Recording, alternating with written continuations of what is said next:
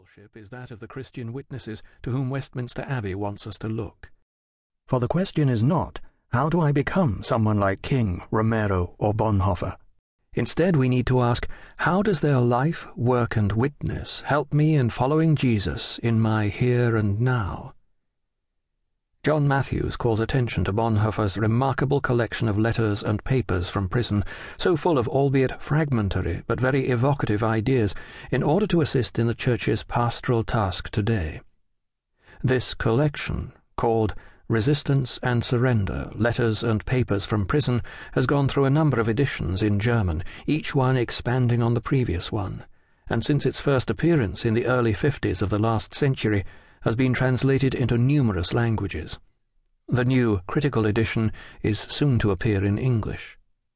Far more important and remarkable, however, is the impact that book has had. Here are some examples.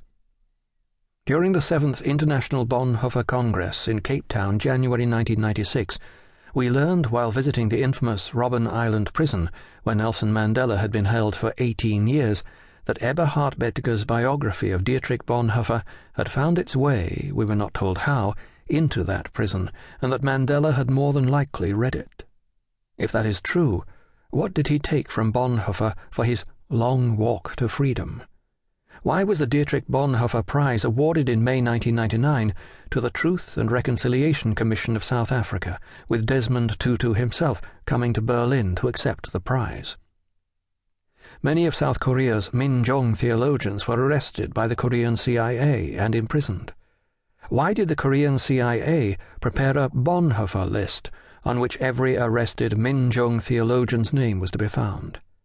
Why did thousands of Christians in that country, imprisoned by the Korean CIA during the bleak period of the military dictatorship, write the name of Dietrich Bonhoeffer in the confessions they were forced into composing? Why were these Christians so convinced that if martyrdom is the duty to resist and even to face death, it is the duty of the living and their responsibility to remember people like Bonhoeffer as they resist? What made Bonhoeffer and his book, it had been translated into Korean in 1965, a dangerous memory of which to remember became a duty and responsibility? And what did the Minjung theologians and their students find in those letters that moved them to liberate Jesus from the prison made by those who live for themselves only, the prison of the golden calf? Such were the questions raised during a Bonhoeffer lecture presented at Union Theological Seminary in New York on April 23, 1999. Finally, why did the leadership of the Protestant churches in the former German Democratic Republic turn to Dietrich Bonhoeffer in their search for ways of being the church there that refused restoration to pre Nazi existence? That accepted and confessed the German church's guilt of complicity in the horrors of the Third Reich? How did Bonhoeffer help them in their efforts to responsibly be a church neither against nor merely alongside, but within socialism?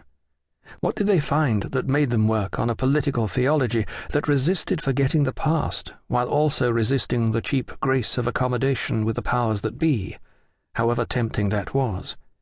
What did Christians of the GDR churches set out to build as a church for others, as Gregory Baum puts it in his book with that title?